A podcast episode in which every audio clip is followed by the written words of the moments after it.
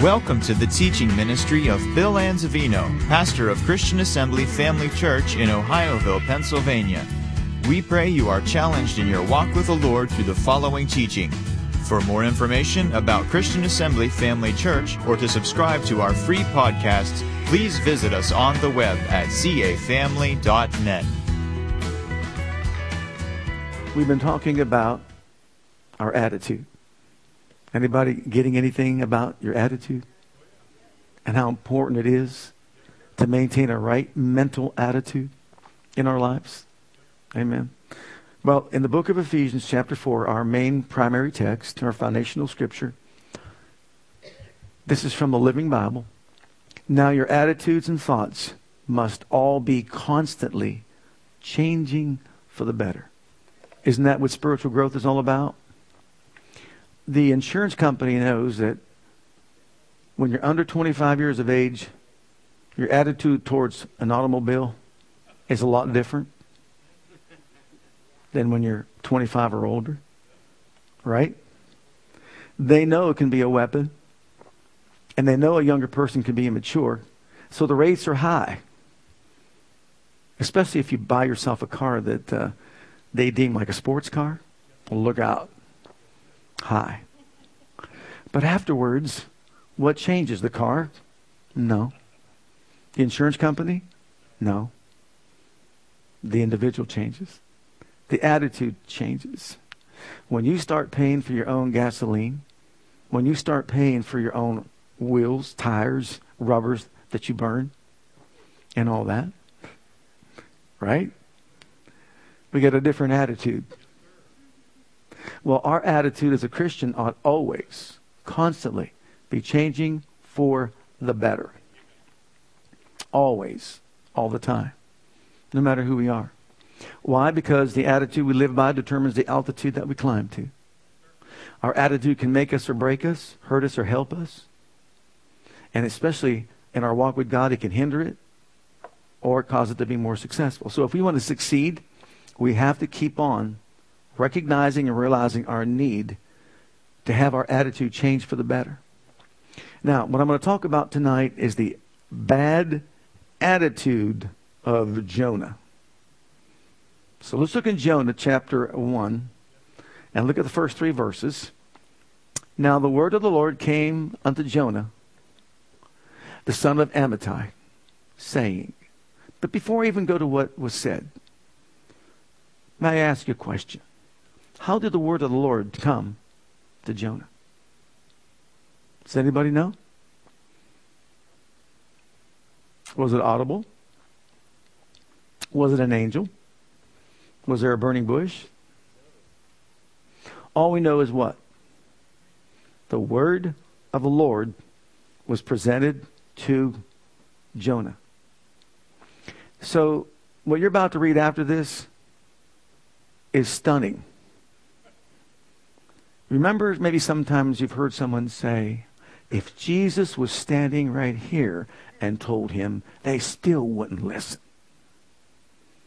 Have you heard anybody say that? Well, arise, go to Nineveh, that great city, cry against it, for their wickedness has come up before me. But Jonah rose up to flee into Tarshish from the presence of the Lord. Sounds to me like the presence of the Lord was there. And went down to Joppa, found a ship going to Tarshish. So he paid the fare thereof, went down into it to go with them unto Tarshish from the presence of the Lord. We're talking about a complete opposite direction. So, how do you have God in your presence and says to you, I want you to do this? And you turn around and go the other way. Wow. I guess God was there. And I, I guess even though he was there, his attitude was so bad, he absolutely turned around and went in the opposite direction. Have we ever done that? Think that through for a while. So God calls him to go to Nineveh because of the wickedness of the city and the people and he disobeys, boards a ship, pays his fare, goes in the opposite direction, running away from the will of God for his life. Hmm. Isn't it something when it's so plainly, clearly spelled out? It's still so easy to walk away from it if it doesn't please us. Well, that's exactly what his attitude was a bad attitude. I don't want that. I'm not going to do that. But it's just striking to me that you can be in his presence and be so defiant. Now, let's read in Jonah chapter 3. You know the story. He's in the belly of a great fish that God prepared for him. He cries out to God, and the fish spews him out, vomits, it, vomits him out on the shore. And the word of the Lord came unto Jonah the second time, saying, Aren't you glad he's a God of second chances? Yeah, maybe third and fourth as well. But now, I want you to see this. This is so important. Arise, go into Nineveh, that great city. Notice God doesn't change. And preach unto it the preaching that I bid thee. So Jonah arose and went unto Nineveh according to the word of the Lord. Okay, so now he responds favorably. Well, let me say this. I think if you found yourself in the belly of a great fish, with God only knows what else was inside the belly of that great fish. What do you think, Aaron? Good stuff or bad stuff? Bad stuff. That would be awful, huh? All that stuff is in there. You're in this belly of this great fish. And finally, you get vomited out. And now God appears to you and says, You going to go now? What do you think? You going to go now? Here's the thing He did it with a bad attitude still. He was still reluctant. He didn't want to do it, but yet he went ahead and he did do it, but with a bad attitude. Now, there's a lot of people that are there. Some even think this. There's a lot of speculation. We don't have all the facts. Doesn't give us it all. But if you put some scriptures together, we might conclude that not only was he in the belly of the well, we could say that his body was left there. There's a possibility that his soul went down into hell. And he got a taste of what hellfire is like. Because it says that he went down, he cried out out of Sheol, not just out of the belly of the well, but also he cried out out of Sheol. Now think about that. So to say his body was left in the belly of the well, and to say his soul possibly went down into that place of suffering, he got a glimpse of that. And then he came out of that fish's mouth. And then he's told, You going to go now? And he went. And he goes to the city, and what does he do? He tells the people to repent, because if they don't repent, they're going to be destroyed. Look at chapter 4, verses 1 through 3. He's still a man with an attitude. But it displeased Jonah exceedingly, and he was very angry. Can you think that one through? He's angry with God. After what he just experienced, he's angry with God.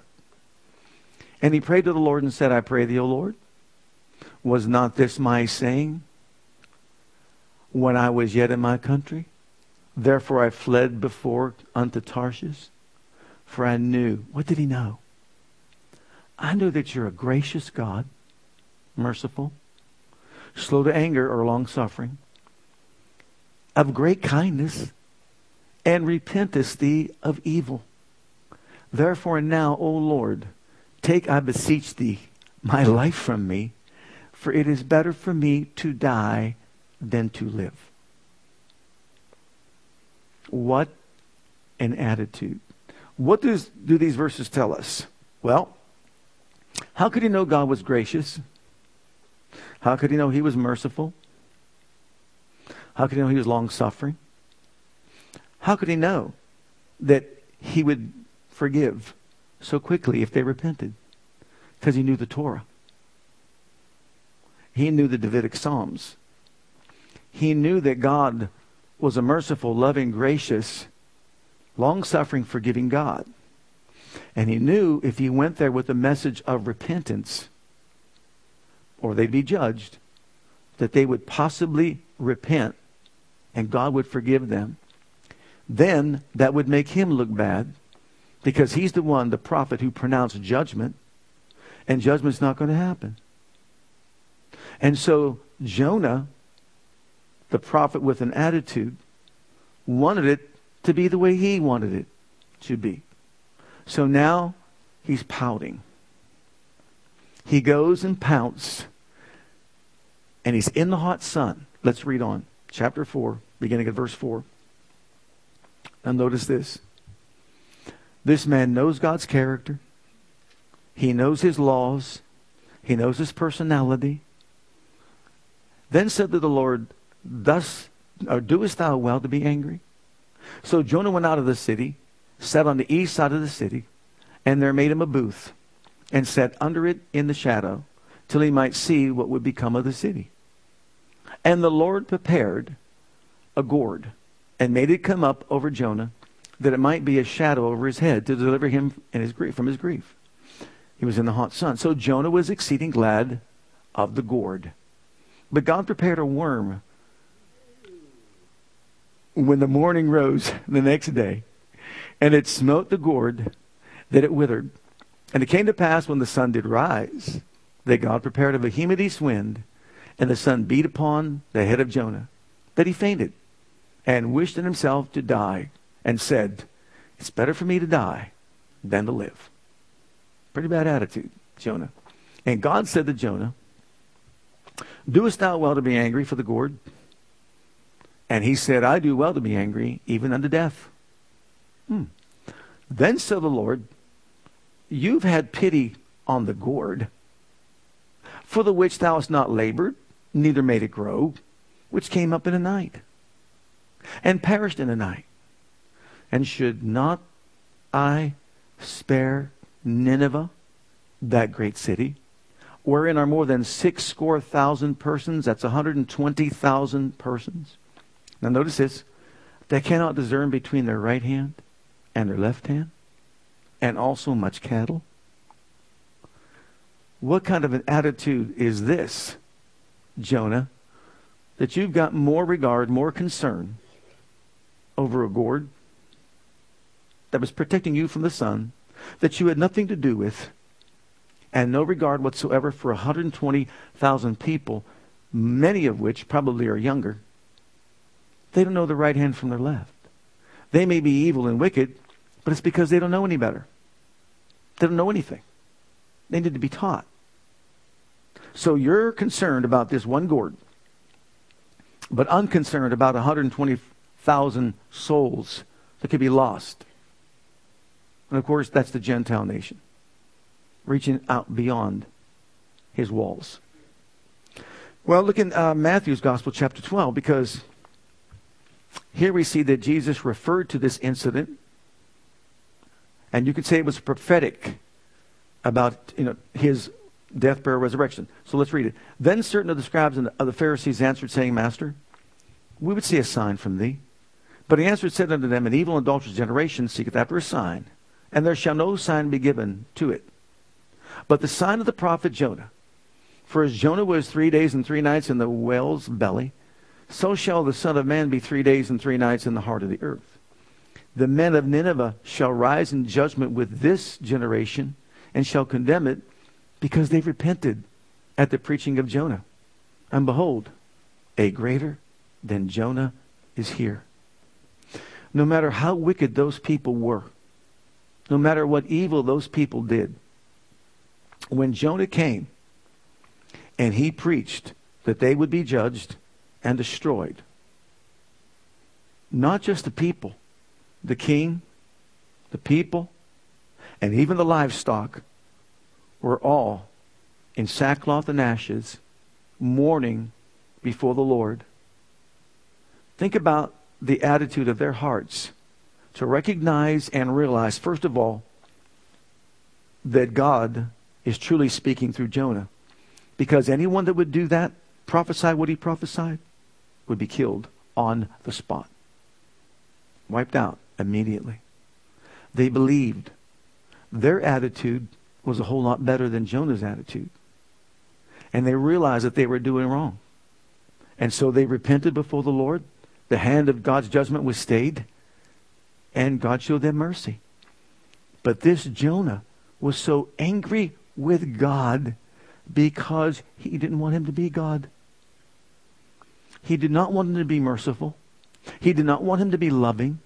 He didn't want him to be forgiving. He did not want him to extend his grace to these people. And that is an extremely bad attitude. Do you know people that maybe you work with? And if you let your flesh speak, it wouldn't be a good attitude that you would have towards these people? I think we can all relate. But do you know that God loves them with the deepest love? That God cares about them with the deepest care? That He's concerned about even the most vile person on this planet, no matter how wicked they might be, that God's attitude towards that person is one of saving grace, one of love and mercy. Listen, hell is such an awful place that God does not one, want one soul to go there, not one person. We should have the same attitude. No matter how awful people might be even toward us, we've got to look beyond the flesh and see that there's an eternal spirit being inside that flesh that will never cease to exist. And where that person will be throughout eternity can be altered by preaching and teaching them the love of God and God's saving grace. Well, what lessons can we learn here from this life of Jonah? First of all, number one, knowing God's word is not enough. Didn't Jonah know what God said to do? Explicitly. The word of the Lord came unto Jonah. But Jonah did not respond, did not react, or act upon the word that he knew, the word that God gave. We may know what the scriptures teach, but knowing the scriptures is not enough.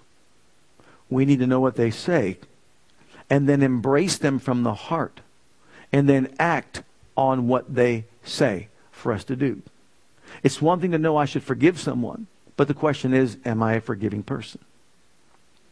It's important to know that the scripture says we should care for one another, but am I a caring person? It's important to know where to deny ourselves, take up our flesh, and follow Him. But am I denying myself to help someone else?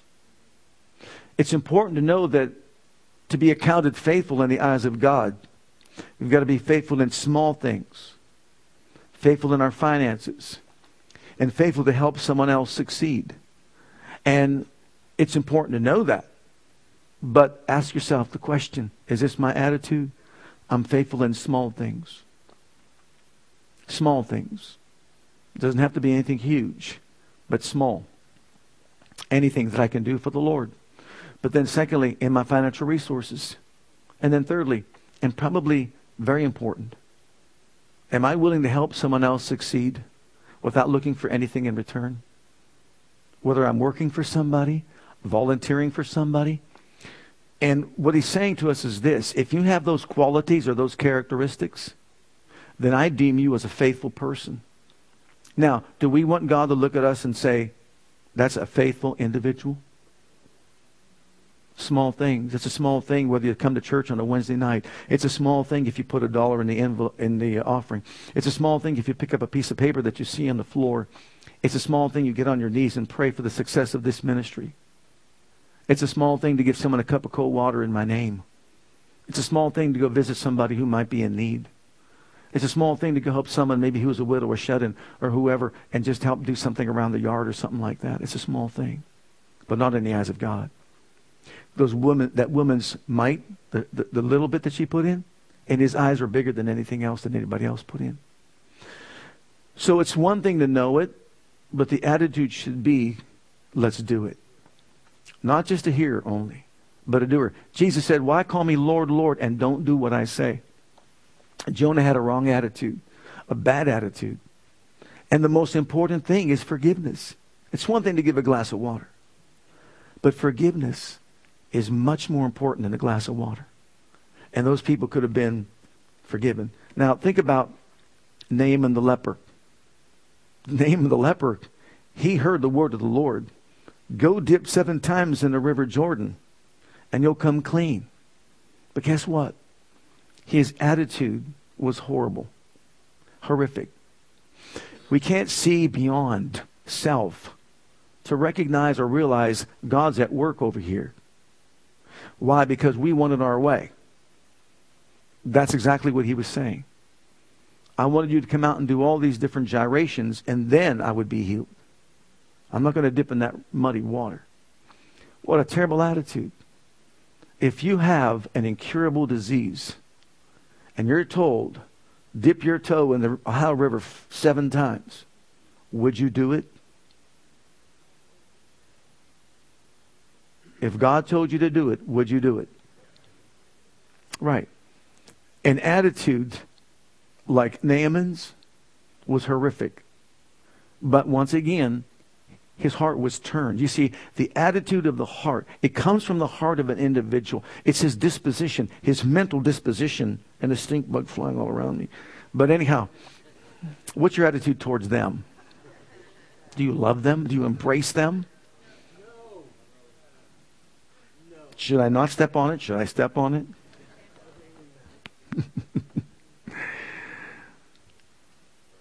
the attitude that we possess, once again, will determine the altitude that we climb to. And you see, for, for him to go high, he had to go low. He had to dip in the water and humble himself and strip off every layer of pride and arrogance.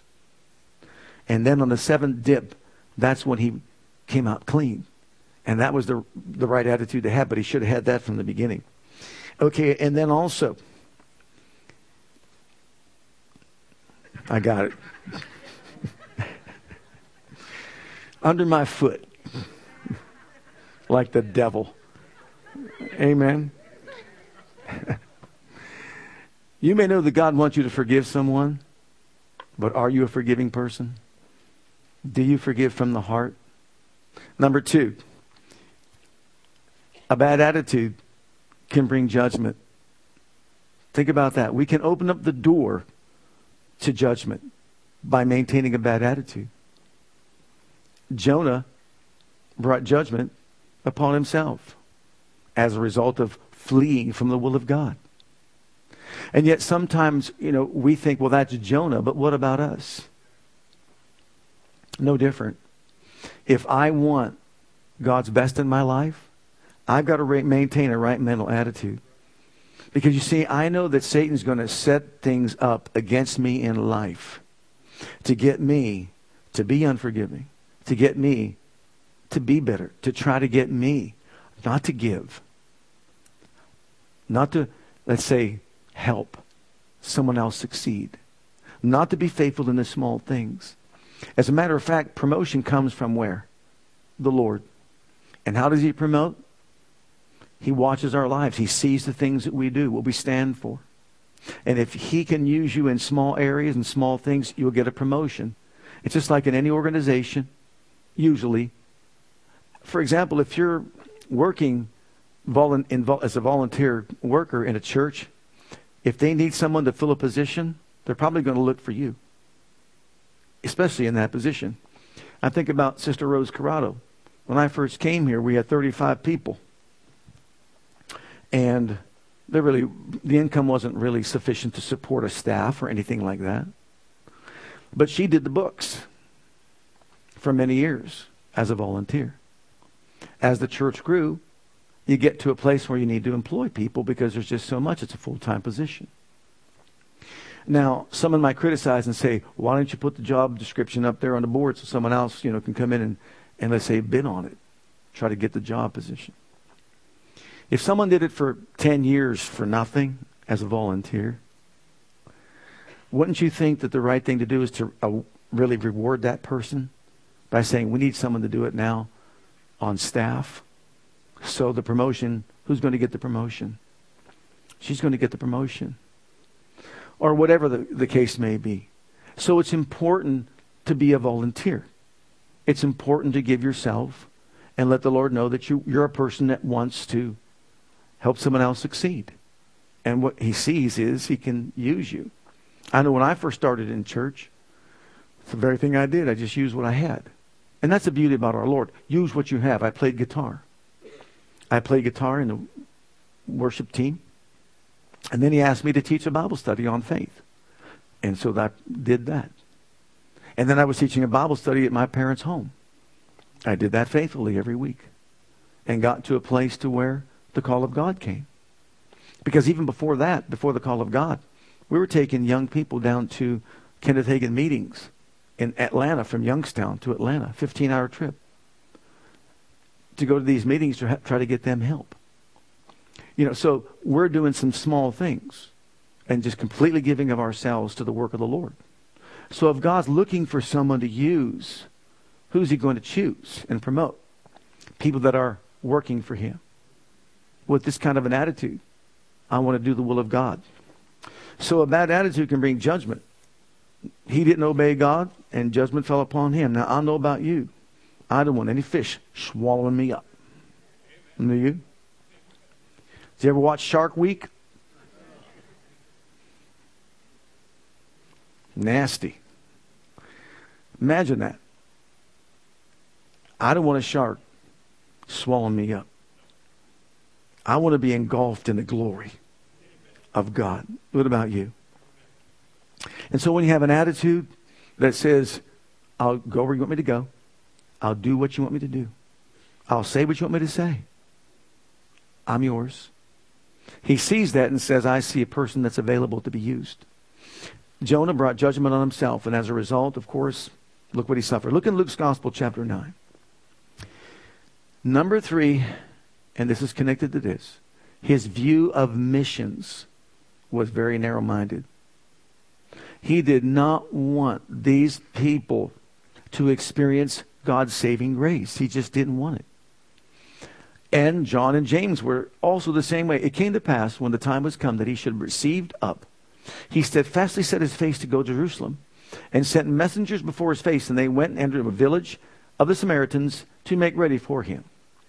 And they did not receive him because his face was as though he would go to Jerusalem. And when his disciples, now notice this, James and John saw this. They said, Lord, wilt thou that we command fire to come down from heaven and consume them, even as Elijah did?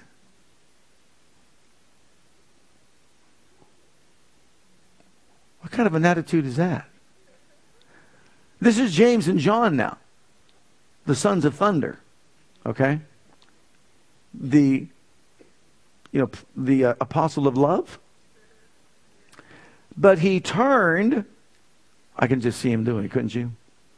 And rebuked them and said, You know not what manner of spirit you're of. For the Son of Man is not come to what? Destroy men's lives, but to save them. Did you hear that? And they went to another village. What did Jonah want? Destroy them. What's God concerned about? Saving them.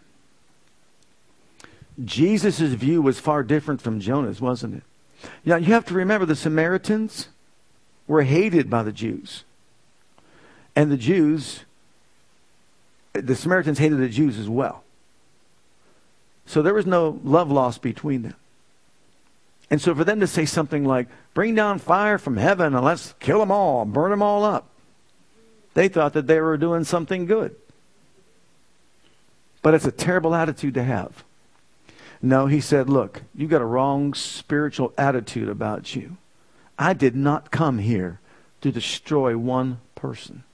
I came to provide life for every person that will hear and that will come. And you should have the same attitude in your heart. But I can see some wheels turning, and I realize it's true that some people are, uh, you know, hard to love. Well, what about us? If we think that about them, they probably think that about us. right? Well, their personality rubs me the wrong way. Well, yours probably runs them the wrong way too. It works both ways, doesn't it? Sure. And that's why it's something that has to come from within. And I really believe that sometimes this kind of an attitude can block miracles from taking place in people's lives. I really do. We should have an attitude that represents God in a positive and powerful way. We should have the same mind as Christ. Let this mind be in you that was in Christ Jesus. And he had a tremendous attitude. But notice this what a good attitude looks like, and I wrote some things down for all of us to look at so that we can basically test ourselves to determine what kind of an attitude we have. A good attitude is demonstrated by being positive, by being encouraging, loving, humble, teachable, cooperative, considerate, selfless, loyal, and persevering. That, those are the characteristics of a good attitude. And what does it mean? You're going to be challenged, but persevere along the way. You're going to be tempted not to forgive, but have a forgiving attitude because no matter what anybody does to you, it cannot compare to what you did to the Lord Himself. We all deserved eternal separation, eternal lake of fire, and you've been forgiven that debt. So no matter what anyone has done to you or to me, you and I are to forgive them 490 times a day. Did you hear that? 490 times daily. Peter thought he was being very spiritual. Should I forgive him seven times in one day? Peter, 490. What does he say? Increase my faith, Lord. Increase my faith. See, a, a, an attitude that's going to glorify God is going to be positive. It's going to be encouraging. Now, notice here, when it comes to your attitude toward God, there's a list of some things there. Our attitude should be one of reverence, one of submission, one of love, trust, obedience, gratitude, one that is worshipful. And you know what? I'm sorry to say this, but I believe something has to change in, in the church in this generation. There seems to be a lack of reverence for God. We've got so far to this one side, He's our buddy. And understand the term of endearment that says, Abba Father means daddy. But I tell you what, that daddy better be with reverence and respect this attitude that it doesn't matter if we got our hats on sideways and we're supposed to be worshiping God and we don't take them off. I'm sorry. Call me old school if you like. But I remember when God told Moses, take your shoes off. You're standing on holy ground. I read through my whole Bible, and what I discover is this.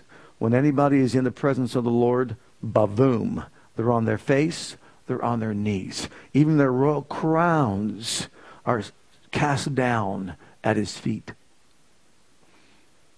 An attitude toward God, one of reverence, deep respect. When you come to church, if we really, really are in his presence, we should demonstrate that. That respect, that love, that reverence, and honor him honestly, if we can't give him a few minutes of our time, would you say something is wrong?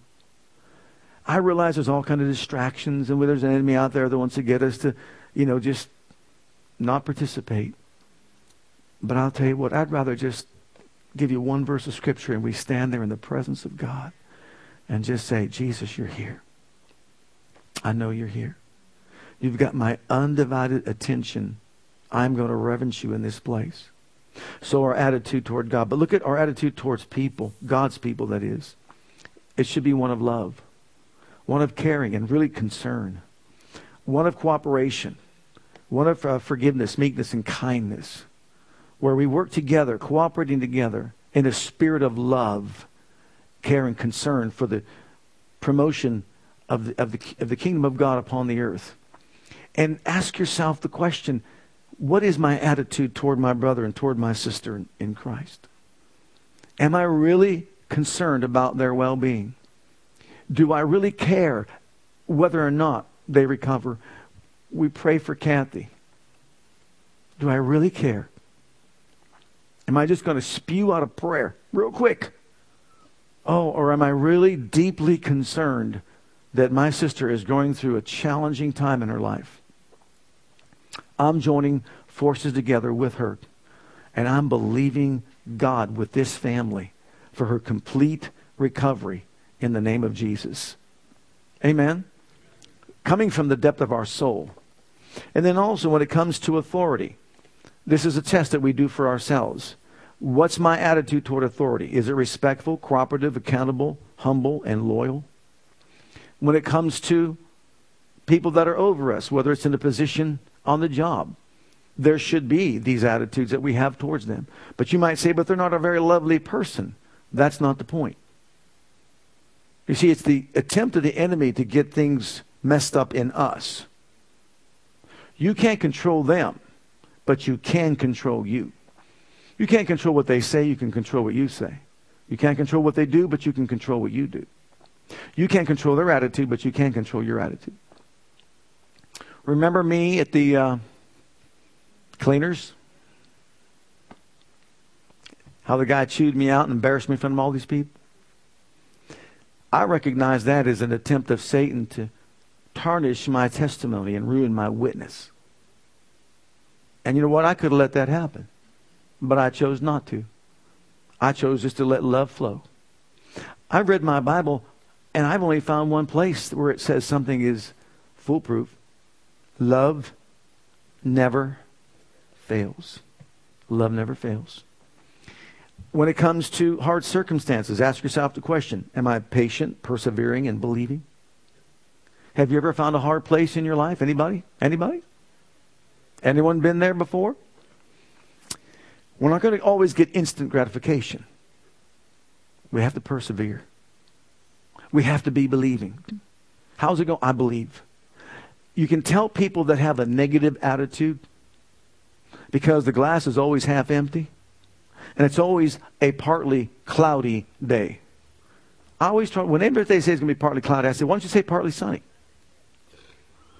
I like that a whole lot better, don't you? See, attitude means everything.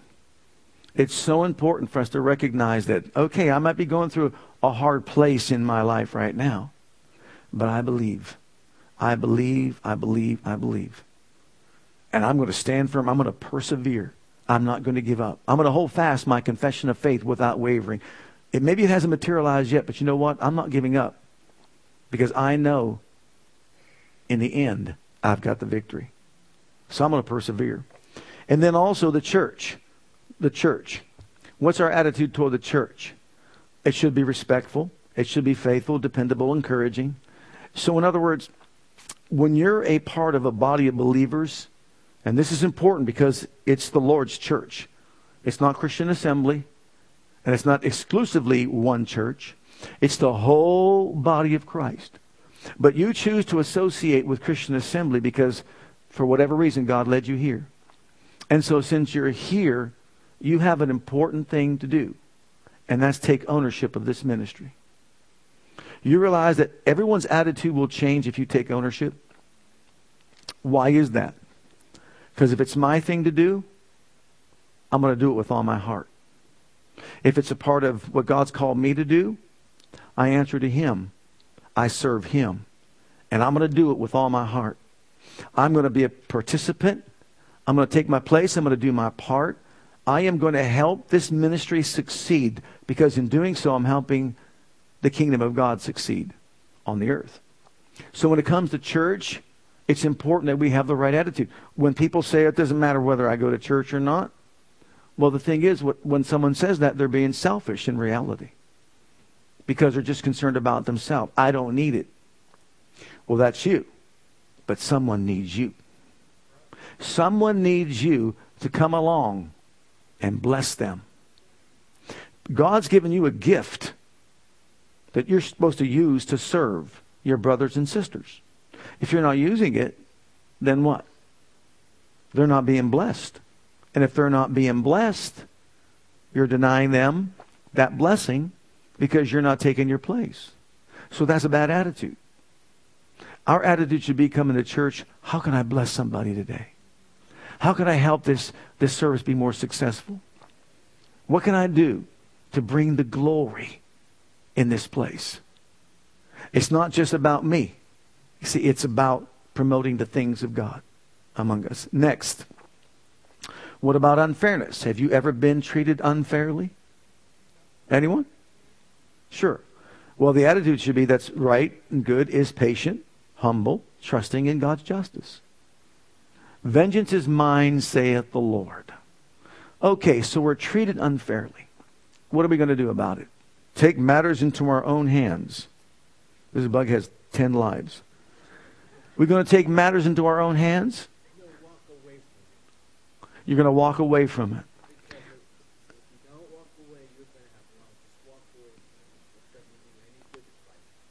It does no good to fight. Walk away from it. How about putting it also in the hands of the Lord? And say, Vengeance is mine, saith the Lord. You know what? You're messing with my father, and my father owns the cattle, the silver, the gold, the cattle on a thousand hills. He's the creator of heaven and earth and sea and all that in them is. And so, you know what? Here's my attitude I'm casting my care upon him because he cares for me. And it doesn't matter what anybody else thinks about it. What matters is what my God thinks about it. What about the lost? What's our attitude toward the lost? Is it a Jonah attitude that says, I'm not concerned about them, about whether or not they're going to make, whether or not they're forgiven, or whether or not they're judged? Actually, he wanted them destroyed. No, our, our attitude should not be that. It should be compassionate, reconciling. I have compassion. Jesus was moved with compassion. He saw the lost as he lifted up his eyes. He was teaching, preaching, and healing in the synagogues. Okay? And when he lifted up his eyes, he saw the harvest is plenteous, but the laborers are few. He said, So pray ye that the Lord of the harvest would send forth laborers into his harvest. He was so compassionate for all the people that were scattered abroad, that didn't have a shepherd. He wanted people out there ministering to their needs. And you know what? We should be that way. We should be so concerned about the lost that that should be a priority. I know they may be unlovely, that's because they're lost. I know that maybe they're in darkness, that's because they're lost. They don't view things as you do, but that's because they're lost. Aren't you glad that God never gave up on you? And He kept on sending labors of love to tell you and teach you and bring you in? Oh, as far as sin is concerned, what's our attitude? It should be intolerant. We're intolerant towards sin, uncompromising when it comes to sin. In other words, we want nothing to do with it.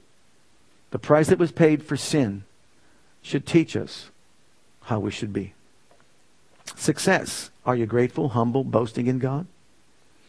And what, what about when it comes to a misunderstanding? Are you peacemaking, forgiving, and patient? And then closing, developing a good attitude. How many of you want that? A good attitude. Okay, number one, identify and repent of bad attitudes. Can we do that? Do you recognize it? Do I recognize it if I have a bad attitude? How many of you know when you have one? Do you do that? Lord, that was a bad attitude. That was wrong. Forgive me. I'm so sorry. But you have to recognize it. I have to recognize it. I shouldn't treat people that way, or I shouldn't say things like that. That's a bad attitude. I recognize it. Number two, surrender our attitude to God. That crazy thing is all over here. S- surrender our attitude to God. Man, I'm giving this to you, Lord. I remember, you know the story of Smith Wigglesworth? He was mightily used of God, raising the dead, doing all kinds of things. And people know that about him. But did you know he had a horrible problem with anger? Oh, he had an attitude when it came to people that angered him. Oh, he was out of control. So, talk about surrender. He went into his prayer closet. He told the Lord, I am not coming out from this room until you move on me from heaven and do something about this anger problem of mine. He said he went in there for I don't know how long, two, three days, fasting and praying and waiting in the presence of the Lord. I guess this is what you would term pray through. He had a breakthrough. He prayed, waited on God. He said the fire of God came down from heaven, hit him, went through his entire being. He said, when I came out of that room, he never have never had an anger issue ever again. Imagine that. See, too often we're quick to turn to other things and not turn exclusively to God. He turned exclusively to God and said, Change me. See, we can say that. That's easy to do. But do we mean it? Change me. Change me from glory to glory. And then finally, feed our attitudes on the Word of God. Look in the book of Philippians, chapter 2. Let this mind be in you. As a man thinks in his heart, so he is. Which was also in Christ Jesus, who being in the form of God, thought it not robbery to be equal with God, but made, him, made himself, made himself, made himself of no reputation. Took upon himself the form of a servant, and was made the likeness of men. Being found in fashion as a man, he humbled himself and became obedient to death, even the death of the cross. What an attitude. The Son of God. And look at chapter 4 and verse 8. Finally, brethren, whatsoever things are true, honest, just, pure, lovely, good report, any virtue, any praise, think on these things. Feed your spirit and your soul. Glory. It's coming back.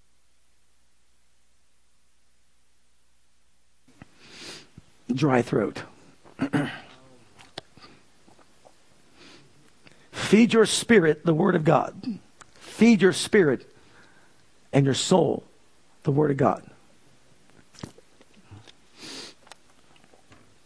And your attitude adjust. It'll change. So, where do we begin? Where do we start?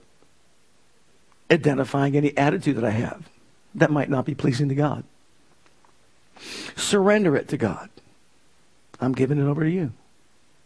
And then I'm going to feed on the Word of God until my heart, my soul lines up with your will for my life. Let's all stand together before the Lord. Hi, Pastor Bill here. I want to thank you for joining us today. On behalf of my wife Krista and Christian Assembly Church, I want you to know that we're here to serve you and your family. Whether you have young children or kids in elementary school, If you're a teenager or a young adult, we have a passion to provide a safe and comfortable environment where you can grow in God and build a solid foundation of His love for you. And with that foundation, we encourage you to take the gospel of Jesus Christ with you wherever you go. It is our heart at Christian Assembly to be an outreach, to be the hand of God toward Jerusalem, Judea, Samaria, and the uttermost parts of the world. We want to join as the body of Christ to make one last trumpet call before the final trumpet sound, and through a life of worship, bring in a harvest of people. With whatever gifts God has given you, we want you to be free to share those gifts and talents. Life is most fulfilled when we share God's love with others. And in all that we do, we want to demonstrate the power of the name of Jesus to the world through a ministry of excellence to God first and then also to you. So, whatever the situation, wherever you are, whatever you're going through, I want you to know that we love you and God loves you and has a wonderful plan for your life. And that plan begins by making Jesus the Lord and the Savior of your life. And if you've never made that decision yet, I'd like to invite you to pray a simple prayer with me. And if you will, Jesus will become your Savior and your Lord. Just repeat after me this prayer Heavenly Father, I come to you just as I am. And I believe with all my heart that Jesus died for my sins and was raised from the dead for me. I open the door of my heart. I call upon the name of the Lord. Lord Jesus, come into my heart. And I now accept you and receive you as my personal Savior and Lord. Heavenly Father, I have called on the name of Jesus. I'm now your child. In Jesus' name, amen. Now, if you prayed that prayer with me, I encourage you to get into a good Bible based church where you can learn to grow in your Christian faith and experience. God bless.